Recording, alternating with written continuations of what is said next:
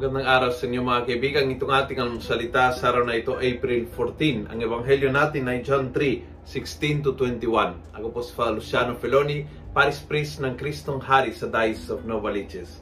Sabi ng ebanghelyo, beautiful gospel at kabisado natin lahat, God did not send His Son into the world to condemn the world.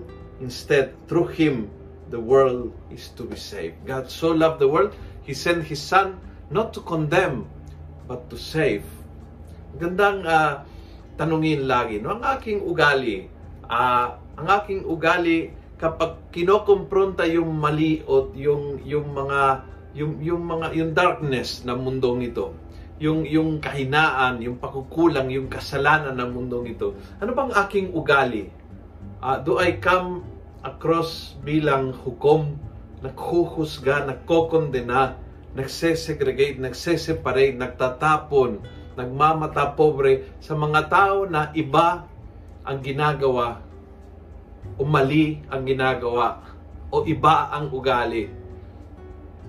Because God so loved the world, napilit niya hindi kondenahin, hindi husgahan, kunding iligtas. Napakaganda. Napakaganda ang approach Napaka-positive yung approach. Imbes na murahin ang kadiliman, lalagyan ng liwanag. Yun ang approach ng Panginoong Jesus.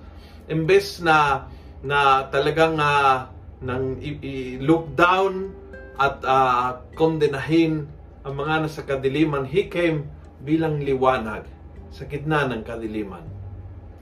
Not, not, not to put them down, to bring them up.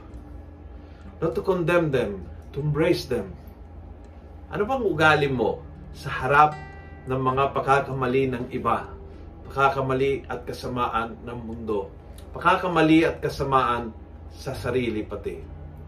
Are you harsh to put down and to condemn and to call names, to segregate, to separate, discriminate? O ikaw tulad ni Jesus ay tumatakbo, naglagay ng liwana, naglagay ng warm embrace, tinatanggap, minamahal. And by doing so, iniligtas ang tao. Dinala sa tamang landas, sa tamang lugar. At yung tao can be someone else o yung tao can be ikaw mismo, ako mismo. Kung nagustuhan mo ang video ito, pass it on. Punuin natin ng good news ang social media. Gawin natin viral araw-araw ang salita ng Diyos. God bless.